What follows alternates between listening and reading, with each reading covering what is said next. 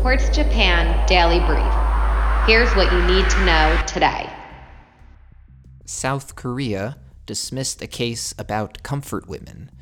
A Seoul court ruled Japan couldn't be forced to compensate women coerced into sexual slavery during World War II.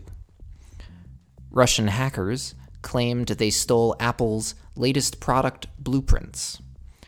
A group said it had demanded $50 million from Taiwan based supplier Quanta to return the data.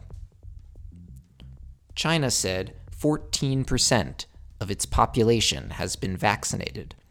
Around 200 million people have been inoculated. The government plans to vaccinate 40% of the country by mid June. Covaxin showed 78% efficacy in phase 3 trials. Bharat Biotech also said its jab was 100% effective against severe COVID 19 cases.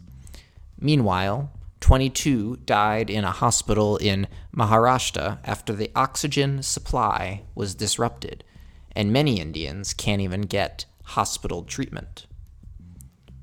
Australia revoked Victoria State's Belt and Road Agreement. The foreign ministers said the deal with China, as well as prior agreements with Iran and Syria, were inconsistent with Australia's foreign policy. The U.S. sanctioned two more state owned businesses in Myanmar. The Treasury Department said Myanmar Timber Enterprise and Myanmar Pearl Enterprise helped finance the country's military. U.S. senators proposed a diplomatic boycott of the Beijing Olympics. An amendment to a broader bill on competition with China would bar funding for an official American delegation at the 2022 Games.